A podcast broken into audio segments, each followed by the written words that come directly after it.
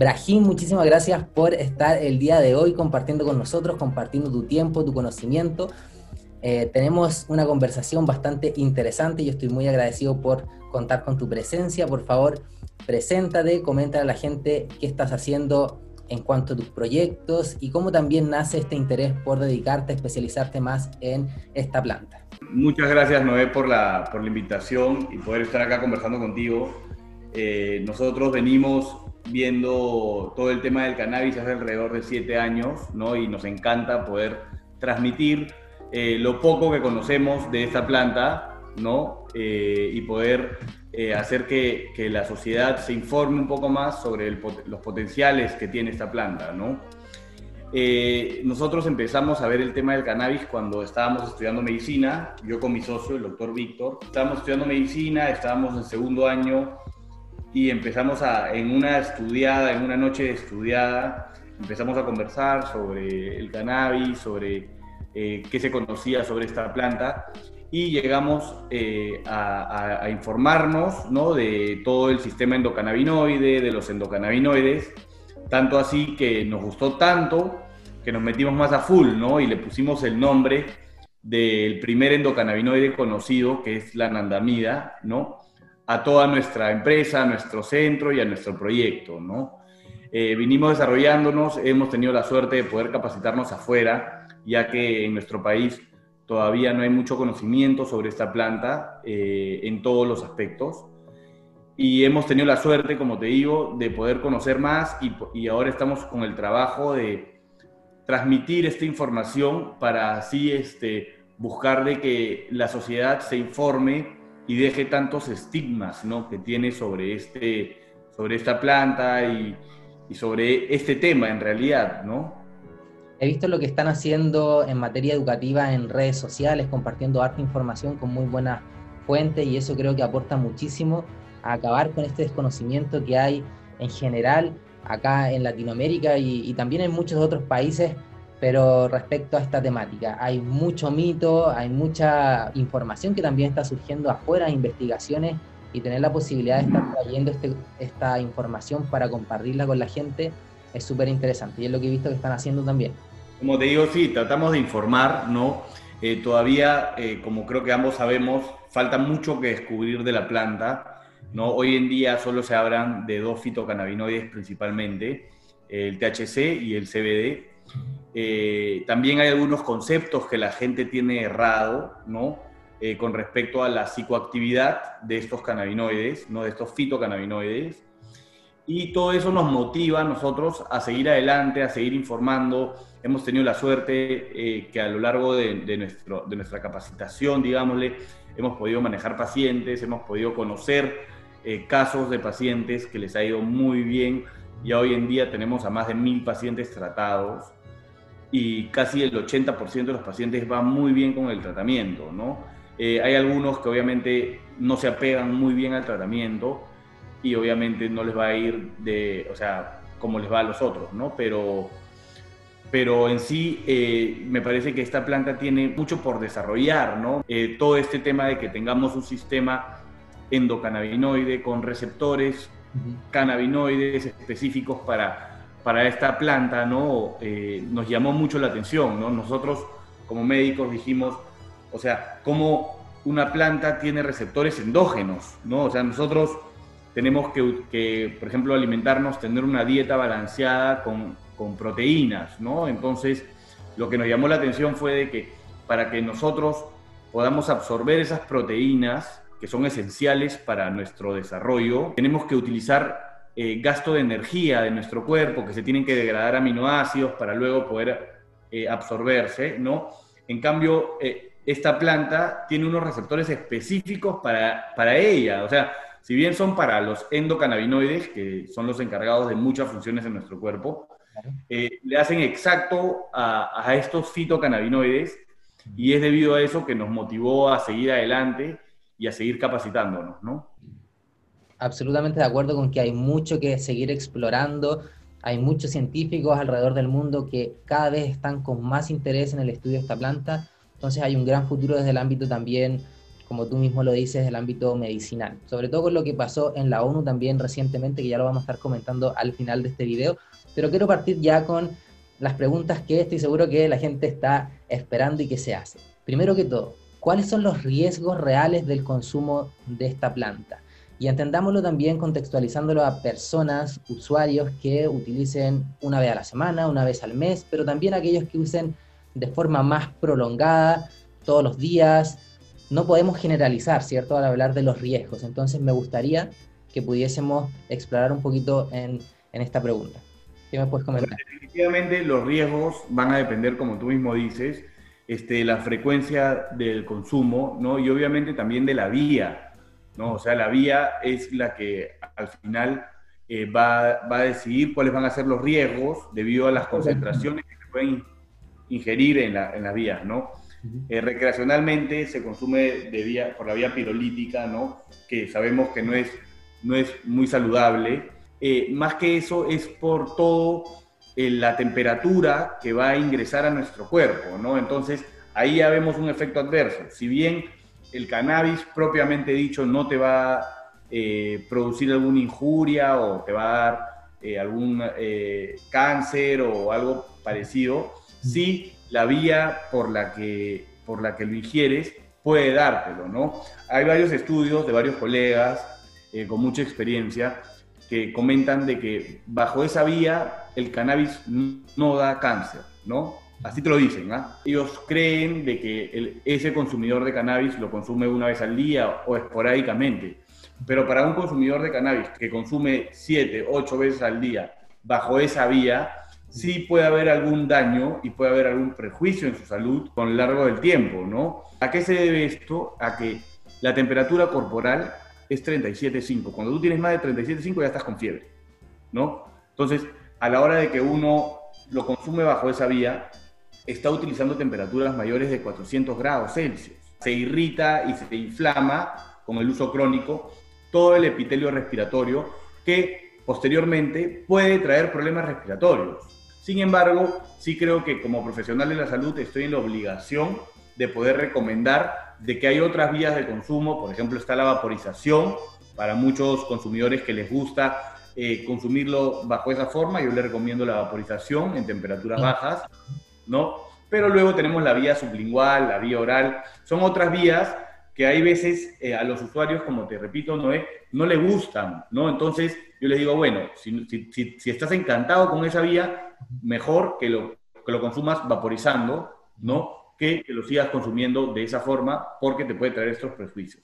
No, es que vaya a desarrollar un cáncer de pulmón, pero el cáncer de pulmón es una patología que te puede desarrollar. También te puede desarrollar otras patologías que si bien, como te digo, no se ven como en, comparación, en comparación con, con el tabaco, porque un fumador de tabaco se fuma más de 20 cigarrillos al día. ¿no? es imposible de que una persona fume más de 20 cigarros de marihuana todos los días. Puede ser que un día se fue a una reunión con sus amigos y se consumió sus 20 cigarrillos de marihuana, ¿me entiendes? Pero es bien difícil de que tenga ese ritmo todos los días. Por eso es de que el índice todavía, como tú dices, de cáncer de pulmón o de alguna enfermedad pulmonar, eh, no se ve tan frecuente o tan alto. Sin, Además, no es otra cosa que tú debes saber también, es de que a la hora de consumirlo bajo esa vía, casi el 70% de lo que se está consumiendo se quema.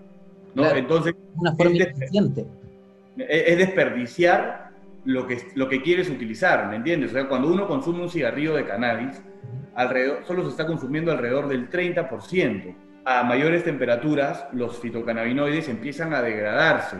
El THC se convierte en CBN, como tú sabes, ¿no? El CBN es un cannabinoide que se conoce más como un eh, hipnótico, sedante, ¿no? Entonces, hay muchas veces que uno consume el cannabis y vienen y me dicen, doctor, yo cada vez que consumo me da sueño o, me siento cansado y es debido a esta eh, descarboxilación que pasan por la temperatura que se está utilizando, ¿me entiendes? Entonces podemos ver que el primer riesgo se asocia más al método de consumo que es la combustión. Ojalá fuese otro el método de consumo. Sin embargo, también aclaramos que se relaciona también con la frecuencia de consumo. Si una persona fuma mucho todos los días, pues podría tener como mayor probabilidad de sufrir alguna irritación o algún problema eh, respiratorio versus una que utiliza una vez a la semana, una vez al mes.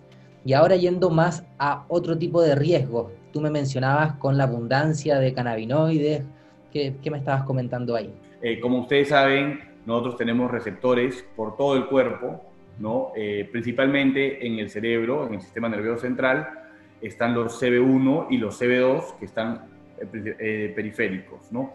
Estos receptores a la hora de ser estimulados o inhibidos por los fitocannabinoides van a desarrollar ciertas acciones en ciertas partes del cerebro que su uso frecuente y su estimulación frecuente puede generar ciertas patologías también, ¿no?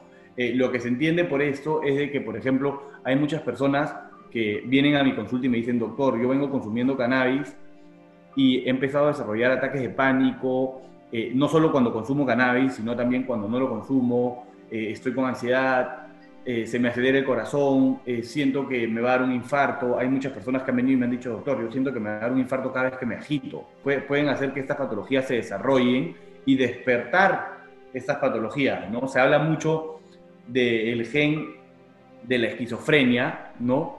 Que se puede eh, desarrollar con el uso del cannabis, de ciertos fitocannabinoides más que nada, y se da debido a que estimula de cierta forma al, al, sistema nervioso central que te sensibiliza demasiado. Entonces uno está más perceptivo a todo. ¿no? Uno está más perceptivo a su ritmo cardíaco, está más perceptivo a las cosas que pasan afuera. Entonces de esa forma, si uno no, no puede llegar a manejarlo, a controlarlo, va a empezar a desarrollar estos brotes de psicosis, estos brotes de ansiedad, ¿no? O de paranoia, ¿no? No sé si es que, si es que tú tienes algún comentario, ¿no?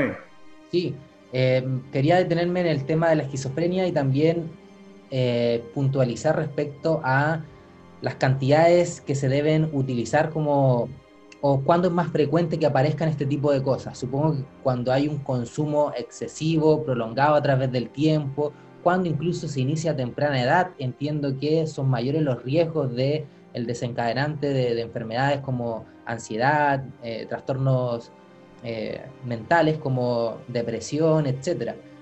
Pero también me gustaría hacer la, la, diferencia porque se, se, utilizaba mucho el argumento de que el cannabis te puede dar esquizofrenia. Y era un argumento utilizado mucho por políticos y por gente que estaba bien en contra de este tema.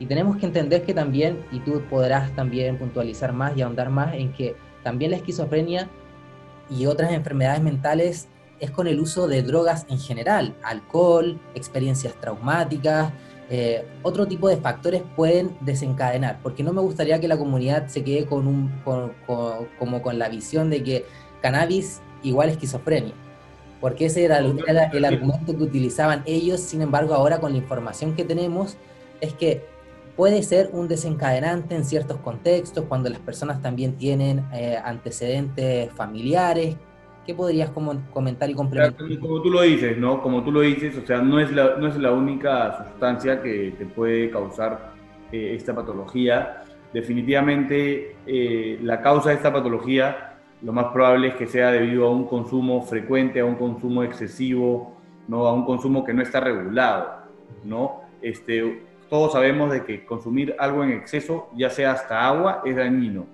¿no? Entonces, lo mismo con el cannabis, o sea, no es que por consumir cannabis eh, te va a dar esquizofrenia, para nada. No hay una relación de causalidad, causa-efecto, no. A eso es de lo que voy, no hay una relación de causa-efecto, ¿no? O sea, tú puedes consumir cannabis toda tu vida, consumir eh, eh, cantidades excesivas toda tu vida y puedes no desarrollar nunca esquizofrenia, ¿me entiendes? Pero, como te digo, también hay unas personas que están más sensibles, que están predispuestas genéticamente, que consumen cannabis eh, consumen una dosis excesiva de THC y empiezan a desarrollar lo que se le conoce como la pálida, ¿no? Que son estos, estos eh, ataques de psicosis o ansiedad generalizada, donde el paciente se puede llegar hasta desmayar, ¿no? Entonces, este, el problema de eso es de que si es que el paciente no está acompañado y sufre esa, esa, esa situación de que empieza a hiperventilar y se desmaya por esa crisis de ansiedad o crisis psicótica, el problema es que el paciente se puede caer y golpearse la cabeza. ¿No? Pero más que eso, no va a pasar, ¿me entiendes? Pero como tú dices, no hay que, no hay que seguir estigmatizando a la planta y como el cannabis pueden haber otras drogas que también desarrollen estas patologías, hay otras drogas que también desarrollan la ansiedad. O sea, si tú a un fumador de nicotina, que es una droga legal en tu país, en el mío, ¿no? Le quitas la nicotina, también va a desarrollar crisis de ansiedad. Si tú se la quitas y no le, no le das un tratamiento para retirarle esa adicción, puede desarrollar hasta ataques de pánico, eh, va a empezar a, a, sudar, va a estar de mal humor, ¿no? Entonces, en sí no es el cannabis, ¿me entiendes? Esos son los factores asociados al consumo que van a desarrollar o pueden desarrollar esta patología, más que nada, ¿no? Sí. Y lo, otro que te mencionaba también, el consumo a temprana edad podría facilitar eh, la aparición de, problemas como ansiedad, depresión en edades más avanzadas. ¿Qué nos puedes comentar de eso? Definitivamente creen de que la marihuana es la puerta de entrada para otras drogas, ¿no? Que es algo que la sociedad, por lo menos acá en Perú, no sé si en Chile, cree, ¿no? No hay mucha gente que consume cannabis y lo consume toda su vida y no ha consumido otra droga, ¿no? Pero hay mucha gente que, como tú, tú, debes saber, consume cannabis, empieza con cannabis y de ahí quiere otra cosa y quiere otra cosa. Y eso es lo que más que nada se relaciona al consumo temprano. Eso sería algo más desde el comportamiento de la persona, de, su forma de interacción social, utilizando sustancias a temprana edad, metiéndose quizás en redes en donde hay disponibilidad de otras sustancias, pero no es una cuestión física, no es que yo eh, sentí eh, del THC bajo lo, los efectos del cannabis y ahora quiero experimentar otras cosas porque tengo un deseo interno de hacerlo, no es así tampoco. No, no, no, no es así, es, es, o sea, eso depende de la persona, ¿no? Y obviamente de, la, de, con quién pare la persona y del grupo de la persona. Eh, claro. A veces los adolescentes paran con, con gente mayor, la gente mayor ya está consumiendo otras drogas más fuertes, está claro. el éxtasis, que es bien recurrente entre los adolescentes, ¿no? Entonces, los adolescentes pasan, como ya probaron esto, este, ellos dicen, bueno, ya probé el cannabis, ahora me provoca probar otra cosa, tengo 15 años, tengo muchos años más, es como lo ven acá en Perú, por lo menos, ¿no? Pero como te digo, todo depende de la persona, de, de, de la, o sea, son muchos factores claro. para poder afirmar eso, ¿me entiendes? Claro, el punto es que no podemos generalizar y no podemos decir que es así, que va a ser la entrada a, a, a otra sustancia, que va a ser, porque partida, si es que hablamos de, las primeras sustancias que prueban los adolescentes, partamos hablando del tabaco y del alcohol. Pero bueno, no nos vamos a meter en ese tema tampoco, pero lo que quería puntualizar es que no debemos generalizar ni hablar de causa-efecto, tampoco cuando hablamos de eh, consecuencias que podría tener el consumo, que es la raíz de esta pregunta. ¿Qué otras consecuencias podrían haber? ¿Qué otros riesgos podrían haber de, asociados al consumo? Nuestro sistema nervioso central tiene varias partes, ¿no? Y, cada parte se encarga de cada cosa. Entonces, e, en una parte del sistema nervioso central, que es el tálamo, es el encargado del centro regulador del hambre, por ejemplo, ¿no? Entonces, a la hora que uno consume cannabinoides, uno va a empezar a estimular a los receptores endocannabinoides, entonces esto va a estimular a que a ti te dé hambre, por eso es que a la gente le da hambre. ¿no? Pero si es que uno no los consume, no va a tener esa estimulación y va a tener pérdida de apetito. Me han llegado muchos pacientes, consumidores recreacionales, que me dicen, mire, doc, yo no fumo y no como. ¿Me entiendes? Yo no fumo, por ejemplo, y no me provoca comer, no tengo hambre, puedo no comer todo el día hasta la hora donde yo consumo, ¿no? Y a la hora que yo consumo, ya puedo comer. Entonces, ese también sería un, un riesgo, un efecto en el corto plazo, porque en el largo plazo eso no va a ser así. Después de dos o tres semanas en el cual la persona ya haya tenido una abstinencia o de un mes, la persona va a equilibrar su sistema endocannabinoide y, y, y al no seguir consumiendo, su, su, cuerpo se va a estabilizar y luego va a los niveles normales de, de es como cualquier otra cosa, ¿no? Su cuerpo, el cuerpo es inteligente y el cuerpo sabe de que va a faltar estos fitocannabinoides que se estaban usando de manera exógena, ¿no? Porque eran de afuera, y ahora va a tener que producir más endocannabinoides para poder regular todo este ciclo, ¿no? Que es el ciclo del hambre. También pasa con el ciclo del sueño, ¿no? Porque se dice de que estos endocannabinoides, a la hora que nos los pasa nuestra madre, a la hora de darnos de lactar, ¿no? Ellos son los encargados de regularnos el ciclo del hambre y el ciclo del sueño. Es por eso, Noé, que los bebés cuando nacen no duermen a horas a las mismas horas que la madre, no comen a, las mismas horas que comen las personas normales.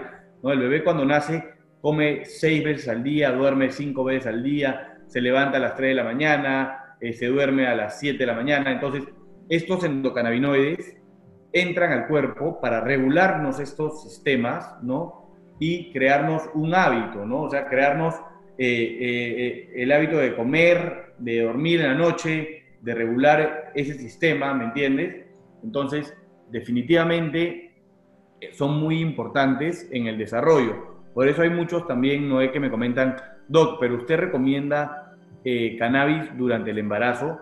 Y lamentablemente, Noé, yo te soy sincero, todavía no hay evidencia certera para que yo te lo recomiende. Te puede hacer bien como te puede hacer mal. ¿Me entiendes? Y en un embarazo o en una etapa de gestación donde tus sistemas están en formación, ¿me entiendes? Yo no voy con la idea de aumentar esa formación o inhibir esa formación, ¿me entiendes? Yo dejo que eso se desarrolle normal, como tiene que ser, y luego, si es que ya después de la etapa de lactancia, la madre desea empezar a consumir cannabis medicinal, puede consumir cannabis medicinal, ¿me entiendes? Entonces, para ir cerrando el tema de eh, los riesgos asociados al consumo, hablamos principalmente de riesgos en el mediano plazo, el, eh, el desequilibrar este sistema interno que tenemos a través del consumo frecuente y abusivo, entonces lo relacionamos también con que los riesgos se aumentan cuando el usuario utiliza todos los días grandes cantidades, cuando también lo hace a temprana edad,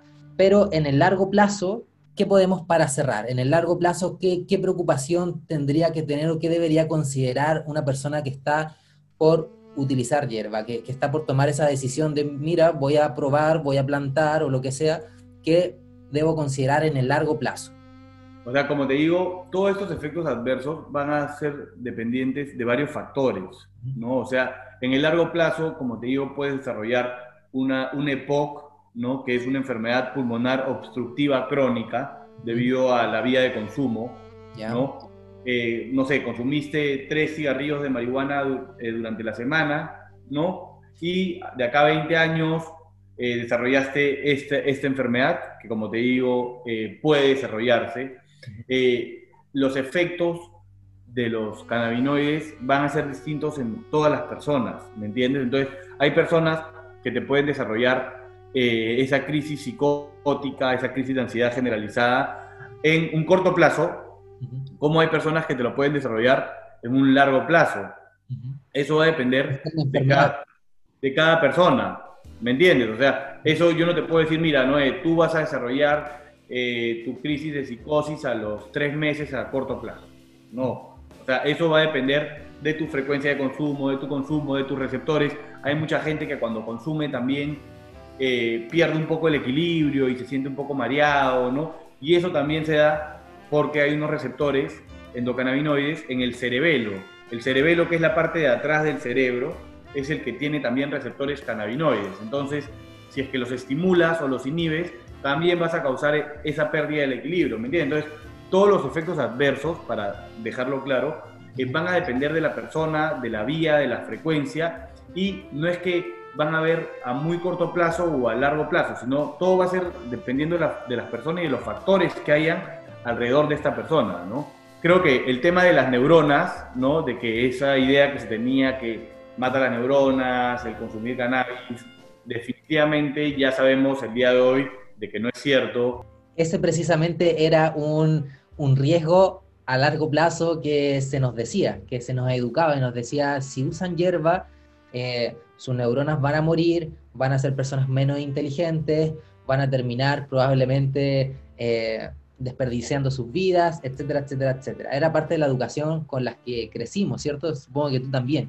Así es, y eso, esto va de generaciones en generaciones. O sea, si tú vas y le preguntas a, tu abuelita, abuelita, ¿qué piensas del cannabis? Ella te va a decir, no, eso mata neuronas, te deja tonto, ¿no? Definitivamente, porque así se han eh, desarrollado ellos, esa ha sido la cultura que ha habido entre ellos, eh, esa investigación que se sacó de Estados Unidos de hace años atrás, eh, que se vendió por todo el mundo, ¿no? Este, redes también, este, todo el mundo, Estados Unidos te dice este, día A y todos los países van a decir A, ¿me entiendes? Entonces, Lo mismo pasó con el cannabis, ¿no? Se estigmatizó tanto esta planta que lamentablemente hoy en día hay muchos que siguen con eso, ¿no? Con esa creencia de que los cannabinoides te matan las neuronas y definitivamente no es así.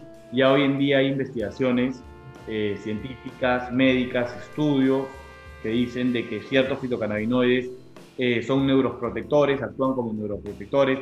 Hay ciertos cannabinoides también, eh, son investigaciones más actualizadas, que todavía son preclínicas, ¿no? están en fase preclínica, pero también hay ciertas investigaciones en ratas de que dicen de que eh, los cannabinoides estimulan la neurogénesis, ¿no? Y esto ha abierto, olvídate el campo que ha abierto en la medicina, porque nosotros cuando estudiamos medicina creíamos de que, bueno, nos enseñaron de que el humano nacía con un número de neuronas y ya no se reproducían, que simplemente se iban degradando, ¿no? Pero ya... Vendría a ser crear más. Crear más, más conexiones neuronales, más neuronas, eso es a lo que me refiero, ¿no? Y hoy en día se ha visto que en distintos eh, investigaciones, distintos ensayos, como digo, preclínicos, lamentablemente con animales, eh, se han desarrollado nuevas neuronas con el uso de ciertos fitocannabinoides, ¿no? Entonces, definitivamente eh, es lo contrario a lo que antes se creía.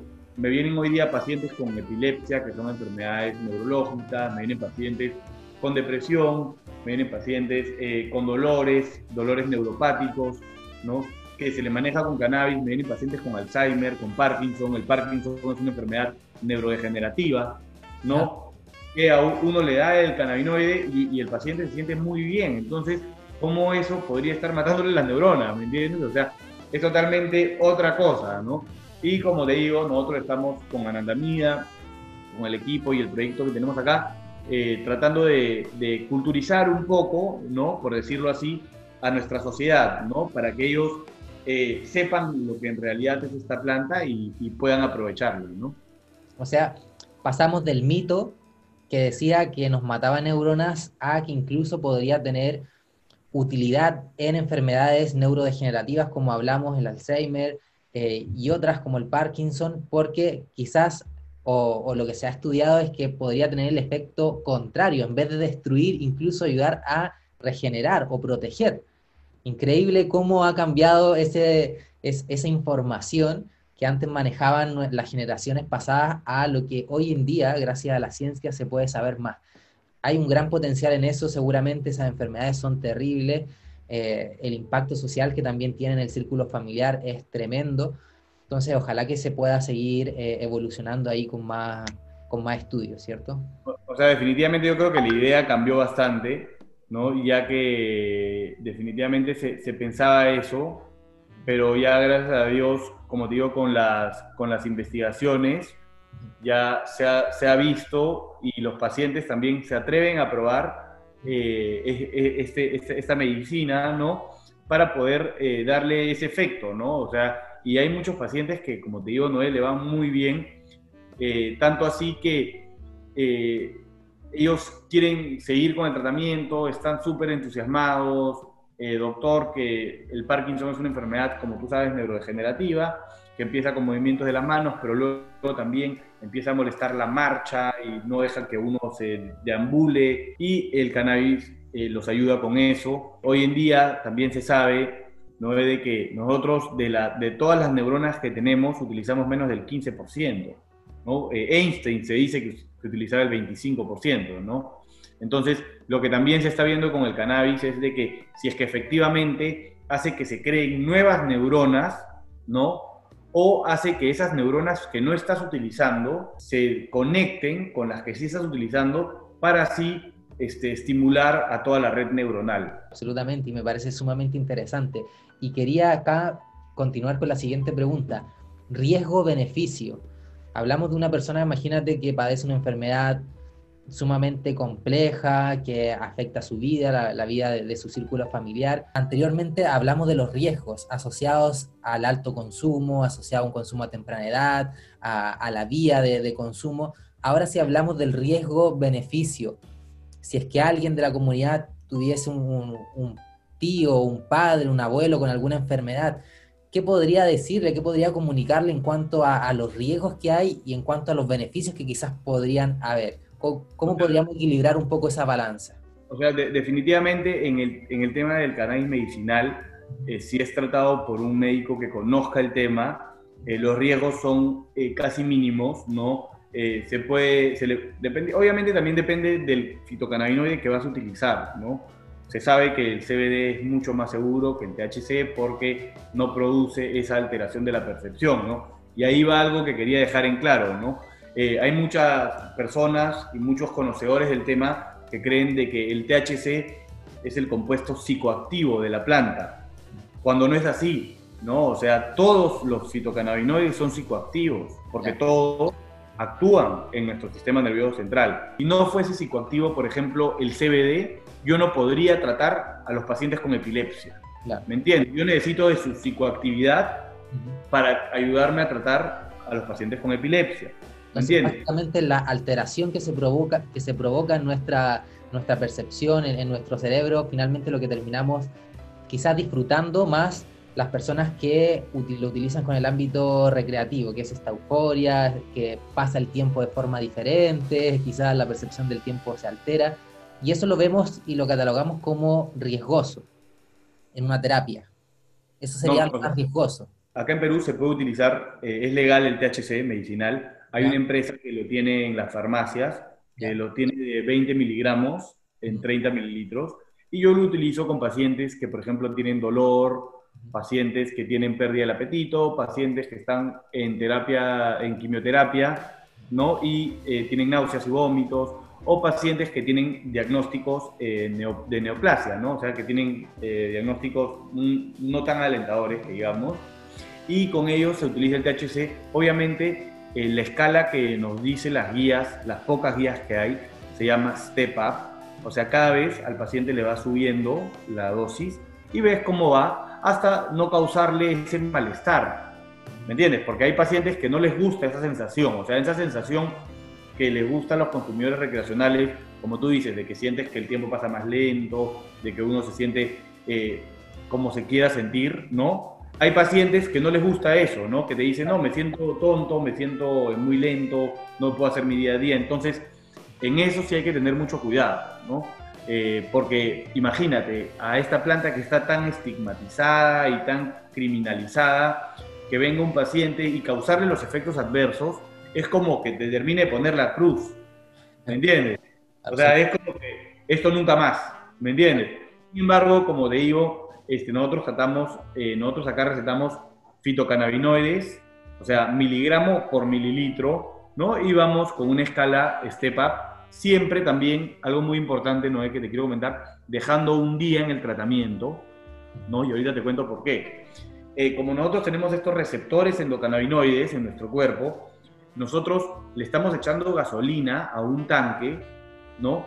Que en algún momento se va a llenar, el fitocannabinoide que utilices ya no te va a hacer efecto. ¿Me entiendes? Entonces nosotros lo que hacemos acá en Perú es eh, damos seis días, seis días de la semana y un día de descanso. Ese día de descanso suplementamos el manejo con algunos terpenoides naturales, como que por ejemplo te recomendamos que ese día tomes jugo de mango dos veces al día, o te tomes tu limonada con cáscara de limón, ¿no? Dos veces al día ¿Para qué? Para que esos terpenoides puedan alimentar a este sistema endocannabinoide, pero el receptor CB1, CB2 o de los receptores que estemos hablando se vaya vaciando de estos fitocannabinoides, que son exógenos a nuestro cuerpo, para cuando le vuelvas a dar una mini dosis, le vuelva a hacer efecto. Porque eso también eh, genera mucha tolerancia. O sea, al comienzo vas a tener un paciente que con tres gotas y 2 miligramos o 10 miligramos al día le iba bien y a los tres meses te vas a tener que dar 40 miligramos. Entonces, nosotros acá no solo te recetamos cannabis, sino también pensamos mucho en el bolsillo de los pacientes. Es un poco lo que nosotros, bueno, bastante la verdad, a, lo que nosotros hemos intentado transmitir a los usuarios también recreativos que, que siguen el contenido, hacer periodos de parones, detox, limpiarnos un poco de, de, esto, parar ese consumo para que se restablezca nuestro sistema, porque los efectos mentales también pasa lo mismo, necesitas más cantidad para llegar a ese efecto que andas buscando, que andas deseando. Entonces, hacer parones siempre es una buena recomendación. Y yendo a, lo que estábamos hablando previamente de los riesgos, muy importante también es ir mirando, ir dándonos cuenta, tomando conciencia de cómo está afectando ese consumo en mí. Si es que yo estoy con, con, con estos periodos de ansiedad, de paranoia muy frecuente, quiere decir que algo está pasando en ese consumo. Incluso si es que quiero seguir con esa decisión de usar cannabis, quizás disminuir la psicoactividad de esa hierba que estoy utilizando, quizás cultivar variedades con más CBD, por ejemplo, pero eso básicamente, como ir dándonos cuenta bien de cómo va afectando ese consumo en nosotros mismos es importante para prevenir. Es eso, más que nada, ¿no? Un consumo saludable, ¿no? Y también le recomendamos a los, a los usuarios recreacionales que lo consuman con un tiempo de para o que empiecen a utilizar microdosis, ya que se crea esta tolerancia y esa resistencia a los fitocannabinoides y cada vez eh, te, va, te, va, a hacer consumir más, ¿no? Eso va en el tema de que cuando uno empezó a consumir de forma recreacional, con una pitada ya sentía el efecto. Y hoy en día ya ese mismo usuario necesita consumirse más de cinco pitadas para poder sentir ese mismo efecto, ¿no? Entonces, ese es el tema, más que nada, ¿no? Ahora que estamos hablando de cantidad de consumo, también me gustaría eh, relacionarlo o que pudiésemos hablar de la diferencia entre adicción y dependencia, creo que hay una gran diferencia para explicar. La gente engloba y habla de adicción como que fuese para todo, pero hay una gran diferencia porque entiendo que la adicción altera tu cerebro de una forma que una persona que es dependiente no se ve alterada, que incluso con una adicción una persona cambia toda su estructura, que llega un momento en el, en el cual su día, su objetivo en su día es solamente conseguir esa sustancia para mantenerse... Eso se, da, eso se da, por ejemplo, eso se da, por ejemplo, cuando se catalogan a la adicción, por ejemplo, física de la nicotina, a la adicción física de la cocaína, que es un ejemplo muy bueno que siempre utilizo, que a un consumidor, ya sea recreativo de cannabis, si tú lo dejas sin comer un día y le pones un plato de comida y pones al costado a un consumidor de cocaína o de cualquier otra droga que, sea, que te cause una adicción física, eh, anda, cómprate tu comida o tu droga. Muchos de estos van a, van a preferir, obviamente, comprarse su droga ¿Me entiendes? En cambio, el consumidor recreativo de cannabis va, a preferir comer. ¿Me entiendes? Porque ese, ese, eso, en eso me refiero a los cambios que produce la adicción. La adicción es un cambio en el comportamiento generado por algunos cambios bioquímicos que se dan en el cerebro. Estos se dan debido a un abuso constante de esta sustancia. Esta sustancia se vuelve la prioridad de la persona, sin importar el daño o la causa que puede causarse a sí mismo o a los demás. Ahí va el ejemplo, ¿me entiendes? Tú o sea, el paciente o, o, la persona no, no le interesa comer, le interesa, como tú decías, consumir su droga. En cambio, la dependencia es, es cuando una sustancia eh, afecta y, y, te da estos síntomas de tolerancia o de abstinencia, ¿no? O sea, no hay que confundirlo, ¿me entiendes? O sea, en sí la dependencia hace referencia a la dependencia física que se tiene con una sustancia, ¿me entiendes? Que esta afecta a los síntomas de tolerancia o abstinencia. No sé si me dejo comprender, Noé. Para dejarlo como más claro a la, a la comunidad. Entonces hablamos que la adicción, por un lado, genera esos cambios bioquímicos en tu cerebro que hacen que tu comportamiento se traduzca en que vivas para consumir. El conseguir esa sustancia se pueda traducir en, eh, un daño físico o en un daño social, como puede ser la delincuencia. Por, eso que hablamos también y, se sabe que el consumo de, de sustancias altamente riesgosas, altamente adictivas, tiene un impacto social muy fuerte. ¿Por qué? Porque genera mayor violencia, genera crímenes, eh, asaltos violentos, etcétera, porque la gente anda en busca de eso. Por otro lado, diferenciamos lo que es eh, la dependencia, que básicamente también se traduce con este síndrome de abstinencia que todos hemos escuchado y que en el cannabis se, traduce en pérdida de, de, apetito, en dificultad para dormir, irritabilidad, pero que al cabo de dos, tres semanas se van estos síntomas. Es muy diferente hablar de dependencia versus adicción. Por eso, cuando yo escucho, cuando leo que la gente habla como que fuese lo mismo y como que la adicción aplicara al cannabis, ahí creo que hay un error en cómo se está leyendo esos conceptos. ¿Cómo se entienden? Más que nada, ¿no? O sea, yo le quería dejar un poco claro con este ejemplo, ¿no? Que muy claro con eso. a consumidores de estas drogas altamente adictivas, si es que, como te dije, tú lo dejas, lo dejas sin comer un día y le pones la droga, ellos van a preferir consumir la droga porque su cuerpo se, le exige, lo, desea, ¿me entiendes? En cambio, con los consumidores de cannabis, si bien eh, eh, pueden estar desarrollando algunos eh, síntomas de abstinencia, como es alguna vez la sudoración o las pesadillas que le pueden dar a los consumidores recreacionales cuando no consumen, no van a ir por ese lado, ¿me entiendes? O sea, va, su cuerpo les va a pedir la comida, ¿me entiendes? En cambio, los otros, su cuerpo les va a pedir la droga. ¿No? O sea, más que nada así. Vendría a ser una cuestión más física la, adicción, una necesidad. A eso, lo que, a eso lo que Antes se catalogaba la adicción como adicción física, adicción psicológica, ¿no? Y lo catalogaban como una adicción psicológica, ¿no? Pero como la abstinencia al cannabis, así lo separaban antes, ¿no? Como una adicción física, la de la cocaína y la de la nicotina, y como una adicción psicológica, la del cannabis, ¿no? Pero ya con el paso del tiempo ya se dio de que el cannabis no produce esta adicción, que el, cannabis sí produce esta dependencia, ¿no? Y que el cannabis eh, sí te puede desarrollar estos síntomas de abstinencia, que como te digo, eh, te los he comentado, eh, varios usuarios me los han comentado, son reales, ¿no? Acá tratamos de hablar las cosas con la sinceridad, ¿no? Sí, absolutamente, son reales, son reales, son reales. Sin embargo, cuando lo comparamos, por ejemplo, con otras sustancias como el alcohol, el síndrome de abstinencia de una persona que es alcohólica es terrible. Incluso pueden dar alucinaciones, puede dar una epilepsia alcohólica y, es sumamente grave.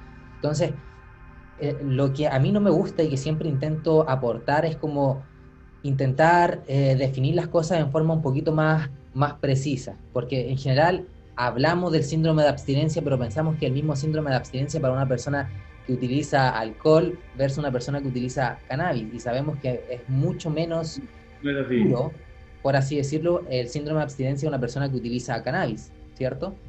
Así es, así es, ¿no? Y eso se puede ver, y yo creo que ya hoy en día el mundo se está culturizando más sobre esta planta, ¿no? Y eh, ellos se pueden dar cuenta de que lo que estaban creyendo, lo que pensaban, o lo que, o sea, lamentablemente era lo que le habían enseñado las generaciones y generaciones atrás sobre esta planta, no es real, ¿no? Y definitivamente poco a poco vamos avanzando, creo, ¿no? Sí, absolutamente. Para cambiar de tema, quiero saber y que podamos explicar a la, a la comunidad qué interacción puede haber entre el consumo de hierba y el consumo de fármacos puede haber ahí una interacción, pueden funcionar menos los fármacos cuando se están consumiendo altas cantidades de CBD, THC, ¿qué deberíamos considerar?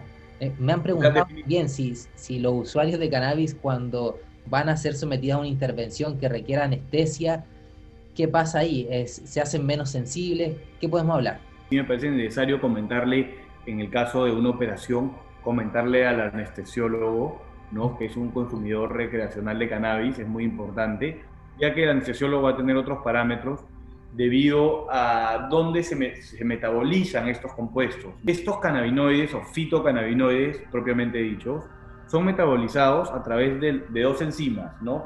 El CYP450 y la UGT. Estas dos enzimas, que se encuentran obviamente en el hígado, son las que se encargan de metabolizar a los fitocannabinoides. Entonces, definitivamente, cuando se utilicen algunos fármacos que se metabolicen en estas mismas enzimas, van a haber ahí competencias por estos receptores. No sé si me dejo entender, ¿no? Entonces, eh, van a haber algunas interacciones. Yo si quieres te puedo pasar una lista de fármacos con las investigaciones que hay hoy en día que interactúan con, con los cannabinoides, con, los mismos, con las mismas enzimas eh, metabolizadoras de estos fitocannabinoides, pero no hay en sí ningún efecto adverso realmente grave que pueda hacer de que no lo consumas, ¿me entiendes? O sea, no sé si me dejo entender, o sea, te puedo decir, mira, tú consumes este fármaco que se metaboliza con esta enzima que es la misma que se metaboliza el cannabis, entonces consume el cannabis de día y el fármaco de noche. Y todavía definitivamente falta más investigación, o sea, esta planta es tan grande, el día de hoy nomás no es, se conocen 116 fitocannabinoides, hace dos años se descubrieron dos más, ¿no? En Italia, y cada vez se van descubriendo más. Entonces, todavía falta más. La gente solo conoce el THC, al CBD, y ya está sonando un poco más los cannabinoides ácidos como el THCA o el CBDA, pero eh, todavía faltan conocer ampliamente los otros, ver las propiedades, y yo creo que vamos a llegar en un momento, ojalá estemos vivos para eso, Noé, ¿no? Que vamos a decir, ah, te duele la cabeza, entonces te doy este fitocannabinoide con este terpenoide, ¿no? Y este flavonoide para ese dolor de cabeza. te duele el brazo, o sea, exacto lo que necesita, ¿no? Así como hoy en día es, no sé, pues el paracetamol, el, o sea, distintos fármacos, ¿no? Tienes una infección, te voy a dar este cannabinoide con este otro terpenoide que tiene investigaciones, tiene sustento de que es, no sé, antibacterial, ¿no? Y te doy esos dos para tu infección estomacal. ¿Me entiendes? Que uno te va a ayudar a sentirte bien y el otro te va a ayudar a luchar contra la bacteria, ¿no? Son varias cosas que debido a falta de investigación no se pueden hablar y no se pueden eh, saber tampoco, ¿no? Uno cree muchas cosas, piensa muchas cosas, ve que este sistema es tan amplio. Recién también hace poco se han conocido otros receptores que interactúan ahí con ese sistema, que ya no son los CB1, CB2, sino son, son los TRPV, ¿no? que son unos receptores de la sensibilidad y de la nocicepción, ¿no? Entonces son los más sensitivos, son los que se quieren llegar a, manejar a la hora de tratar el dolor a alguien, ¿no? Entonces, son varias cosas que se van desarrollando, pero lamentablemente por falta de investigación el día de hoy no se puede eh, concluir algo, ¿no? Finalmente hay un pequeño tema que me gustaría abordar y es mucha gente, como el tema del cannabis está cada vez más popularizado, más gente se está informando, hay un montón de información eh, llegando de todos lados, también se ha instalado esto de que eh, me duele algo, voy a usar cannabis porque me lo va a resolver, como que fuese una pildorita mágica que termina eh, ayudándote en todo. Y muchas veces, por ejemplo, que hemos leído ahí bastante a la comunidad, hay harta gente que la usa por temas de ansiedad, de depresión, y muchas veces las personas empiezan a hacer cosas cuando ya tienen o empiezan a experimentar síntomas de esas enfermedades. ¿Qué podemos hablar también un poco de un, abordamiento, un, abordaje más integral. En vez de ir a atacar ya la problemática cuando se ha generado con el uso de cannabis terapéutico, versus el intentar no padecer esas esa enfermedades o, o, no tener esos síntomas con cuestiones previas, que estamos hablando hoy en día en el cual estamos más encerrados, donde hay más estrés, una carga laboral también complicada. ¿Qué, qué tan importante es la prevención de, eso, del estrés? Por ejemplo, la meditación, eh, el ejercicio, la, alimentación correcta, también los buenos hábitos. ¿Cómo influye todo esto también con una persona que en algún momento considere como opción el uso terapéutico de cannabis? ¿Cómo lo podemos ver?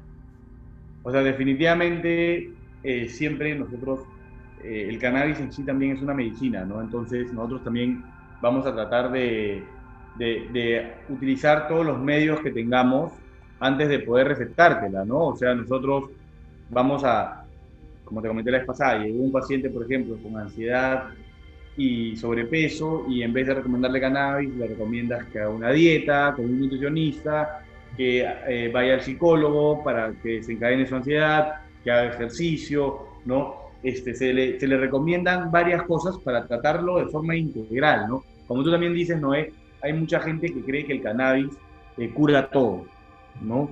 porque hay mucha gente que lamentablemente eh, le venden esa idea y no es así.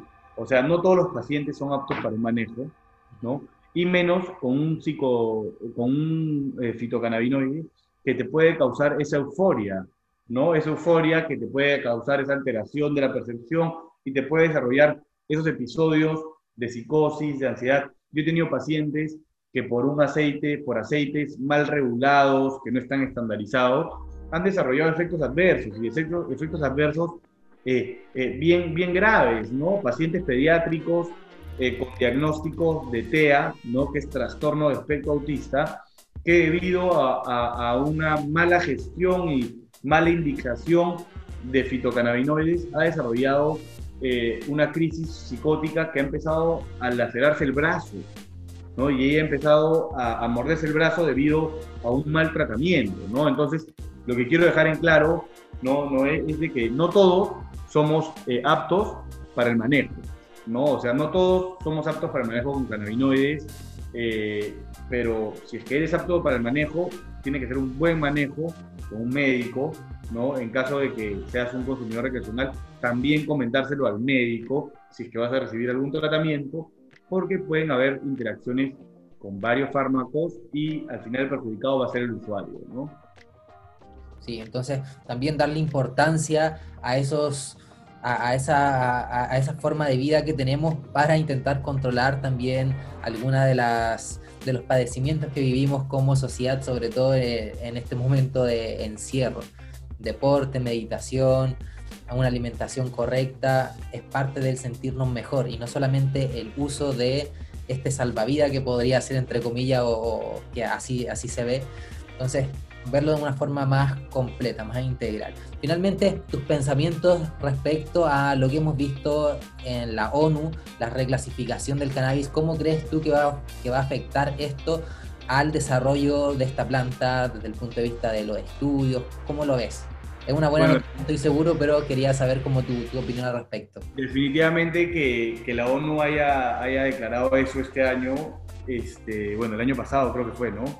Este, eh, eh, fue este año precisamente, pero. Ah, es que estamos en enero, sí. No, 2021, claro. Fue 2020, ¿no? Este, definitivamente que haya declarado eso eh, nos estimula mucho a todos y a muchos profesionales de la salud en investigar más, en conocer más a la planta. esta planta, si bien da muchas propiedades medicinales, se pueden tratar muchas enfermedades que se trataban muchos años atrás, ¿no? Porque hay mucha historia de remedios de cannabis de hasta años, creo que los primeros años de, de, las civilizaciones, este, desde China, este, la India, ¿no? Entonces, eh, me parece que sí va a ser una gran puerta para que se, los investigadores, los profesionales de la salud se metan más de lleno en el tema del cannabis medicinal. Y también es algo que muchos gobiernos no lo ven, que este, este, esta planta puede dar mucho trabajo, puede dar mucha, o sea, da mucho a la población, ¿no? a la sociedad.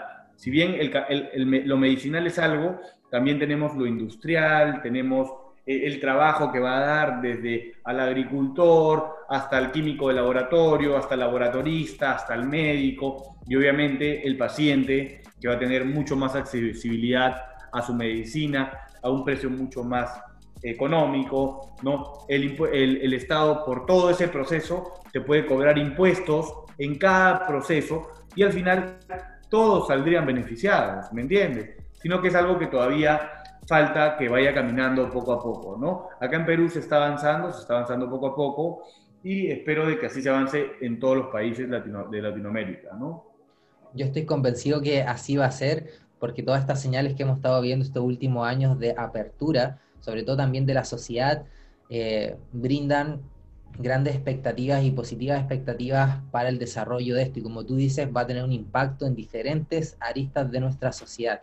Y lo de la ONU recientemente también es un gran apoyo para todas esas personas que tú también mencionas que están desarrollando investigación, que quieren conocer más. Y toda esa información va a permitir que, que se lleven terapias más precisas y que la gente sepa también más información de lo que está haciendo. Te agradezco tu tiempo, muchísimas gracias por haber querido compartir el día de hoy con la comunidad. Espero que hayamos podido responder alguna de sus dudas. Sin duda, valga la redundancia, hay mucho más que hablar, pero no faltarán oportunidades. Así que muchísimas gracias por haber visto este video. Suscríbete al canal, dale like. Y bueno, despídete ya. Muchas gracias a ti, Noé, por el tiempo, por la invitación. Yo estoy más que encantado de poder transmitir lo poco que conozco de la planta, mi experiencia ya verán otras oportunidades para poder comentarle un poco a tu comunidad y a la mía eh, cómo se desarrolla esto, qué son los compuestos que tiene la planta, qué son los compuestos que hay en el ser humano. No es algo muy entretenido.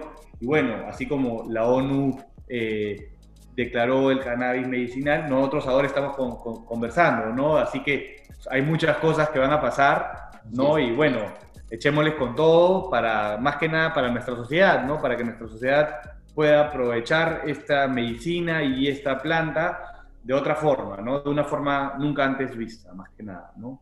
Así es. Muchísimas gracias a toda la comunidad que compartió el día de hoy con nosotros. Ya nos estamos viendo en una próxima ocasión. Perfecto. Cuídate, Noé. Chao, chao.